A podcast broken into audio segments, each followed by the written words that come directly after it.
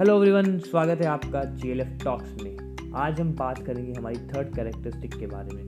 हमने पहले बात करी थी पैशन के बारे में बिलीफ के बारे में, आज हम बात करने वाले हैं स्ट्रैटेजी के बारे में। हम कोई भी काम करते हैं तो उसके लिए स्ट्रैटेजी बनाते हैं। हमें कहीं जाना होता है तो हम उसके लिए स्ट्रैटेजी बनाते हैं। स्ट्रैटेजी होती क्या है?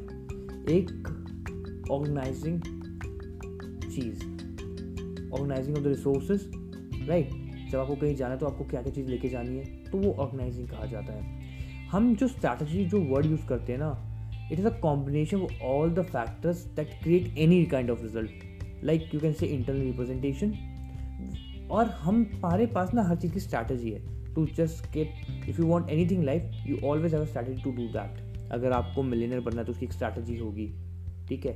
अगर like if you want to impress someone in simple terms तो आपको उसकी स्ट्रेटजी उसको कैसे इम्प्रेस करना है, उसके लाइक्स डिसलाइक्स क्या है? अगर आपको कोई डिसीज़न लेना है तो उसके लिए आपके पास एक स्ट्रैटेजी होगी। If we discover that what our strategy for our success for our vision right तो you can get anything in life तो आप उसके अकॉर्डिंग प्लान करेंगे।